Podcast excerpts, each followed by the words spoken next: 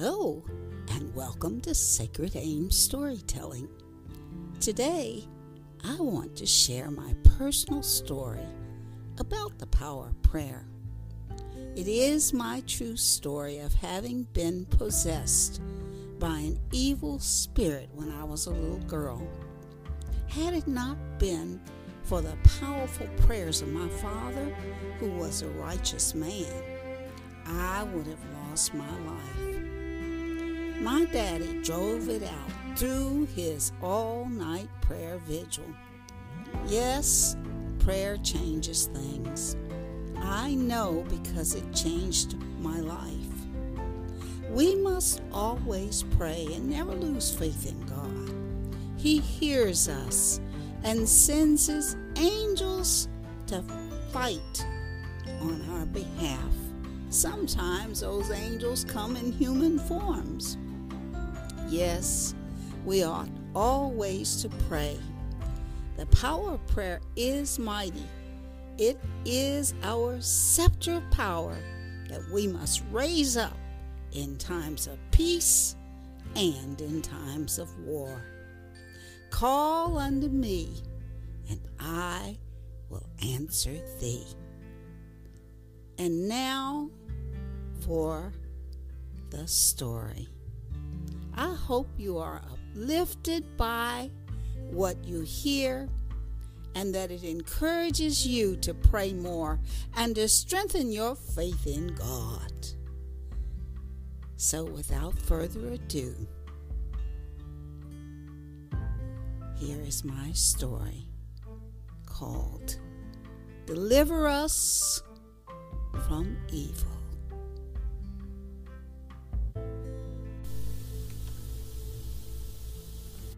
Save me, Daddy.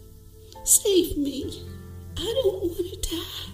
Daddy, help me. Help me. Father came into the room to comfort me. He fetched a pail of ice water and began to wipe my brow and my arms and legs. Oh, baby, my little red bird, you're not going to die. You're going to get better. You're going to get better. You'll see. You're Daddy's little girl. Daddy loves you. Daddy's here, baby. Daddy's here. The doctor had just left our house, but before he did, I overheard him talking to my parents. I don't know what's wrong with her. I've tried penicillin and everything else I know to do, but she grows weaker day by day, and her temperature is out of control. I'm so sorry. There's nothing more that I can do. I, I think she's going to die. Even in my delirious state of mind, I heard what the doctor said, and I wanted to be saved. With such darkness all around me, I felt like I was drowning and I was a, about to go under. Somehow, through the darkness, I knew, I just knew that my daddy was a light that could guide me out. Sick for more than a month, my weight had dropped to forty pounds. I was just wasting away. Until that evening, when I felt like I couldn't go much further, my daddy saved me. After sitting by my bedside for a while, he got up and dropped to his knees beside my bed and started to pray. He prayed out loud that night, pouring out his heart down on his knees. Through his tears of sadness, Daddy called out to the one presence and one power that he knew could save my life and heal my little body. All night long, he prayed. In my fits of waking and sleeping, I heard him. He was fighting for my life, and it comforted my soul. Early The next morning, I suddenly awoke. All was quiet and still in our home, and Daddy's head was resting on my bed. He had finally fallen asleep on his knees. Then I saw it. I saw it. Something dark and sinister came out of me. It, it was like a, a shimmering shadow, and I watched it move along the wall until it came to the window, and then it went out, and the sunshine came pouring in at that very moment, and my fever broke. For the first time since the illness, I was hungry and felt better. And Daddy fixed my favorite food, some fried potatoes and onions, eggs and bacon, and a big glass of milk. Mmm, it tasted so good to me. I had to have help getting out of bed at first, and walking too. I was so thin. But with time and Daddy's cooking, I regained my health.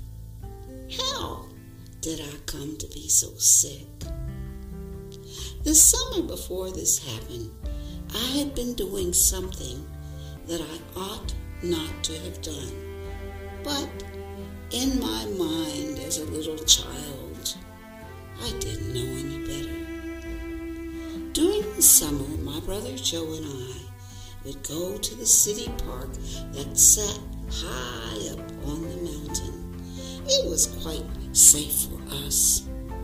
Mister Hobson was the playground director, and he always watched out for all of us children. There were swings and jungle gyms and lots of games for us to play, but I was an independent, adventurous little girl, and I often wondered where that road led that went further up the mountainside past the park. I decided to find out. One day, I snuck off from the other kids and walked up that road until it came to an end. And what a surprise! There ahead of me on top of that mountain lay hundreds, if not thousands of graves with identical little white crosses on them and green, green grass all around. It was quiet, so quiet you could hear a pin drop. As the wind blew through my hair and I could look out from the top of that mountain and see the whole city ahead of me. It was beautiful.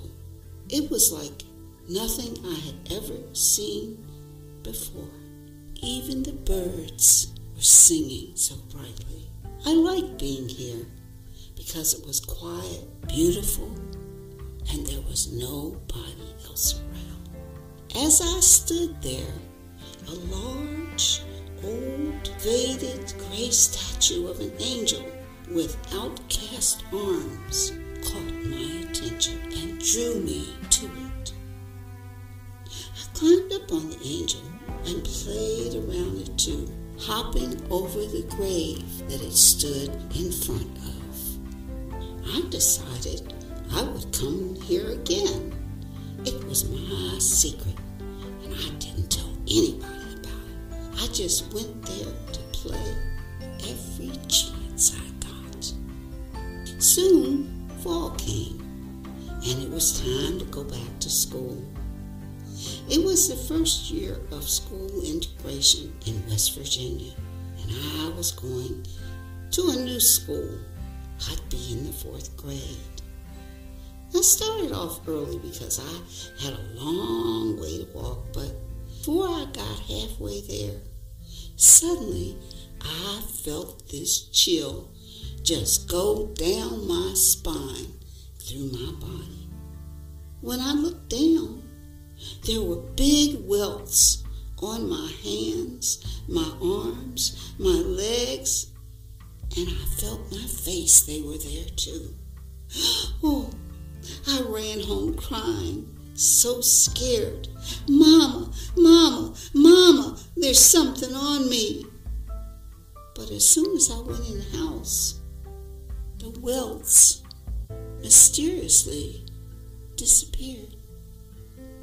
Mama looked me over and said, "Girl, there's nothing wrong with you. Get out of here and go to school." She did not believe me. So once again, I set out for school. And again, after I'd gone a little way, the welts appeared. This time when I got home, Mama saw them and she gasped, "Oh my Lord." She said I, I looked as though someone had taken a belt and just whipped me with it. She put me to bed and called the doctor right away. Anyway, I regained my health, grew to womanhood, and had virtually forgotten all about this experience until I came to Chicago in the late nineties and took a job as a sales agent for a local cemetery. I tell you, from the very beginning, my spirit was not at peace there, especially after the managers told us about the dogs that they kept tied up until nightfall. And then they would let them loose in the cemetery. And they said the dogs would howl something terrible around certain graves. It made me afraid. Anyway, I needed a job, so I, I was trying to make the best of it until one day a little lady came and asked me to give her a tour of the cemetery. She was elderly and quite beautiful, with a full head of gray hair that almost seemed to have a halo around it. Her presence was quite angelic, and there was a sweet scent coming from her. I thought it was her perfume.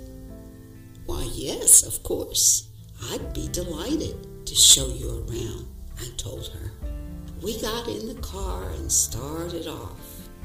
We did not get very far on our tour when she turned and said to me, "What are you doing here? Don't you remember what happened to you as a child? Your spirit is very open and you must not stay here. Leave this place immediately. Never come into a grave." Could she have known?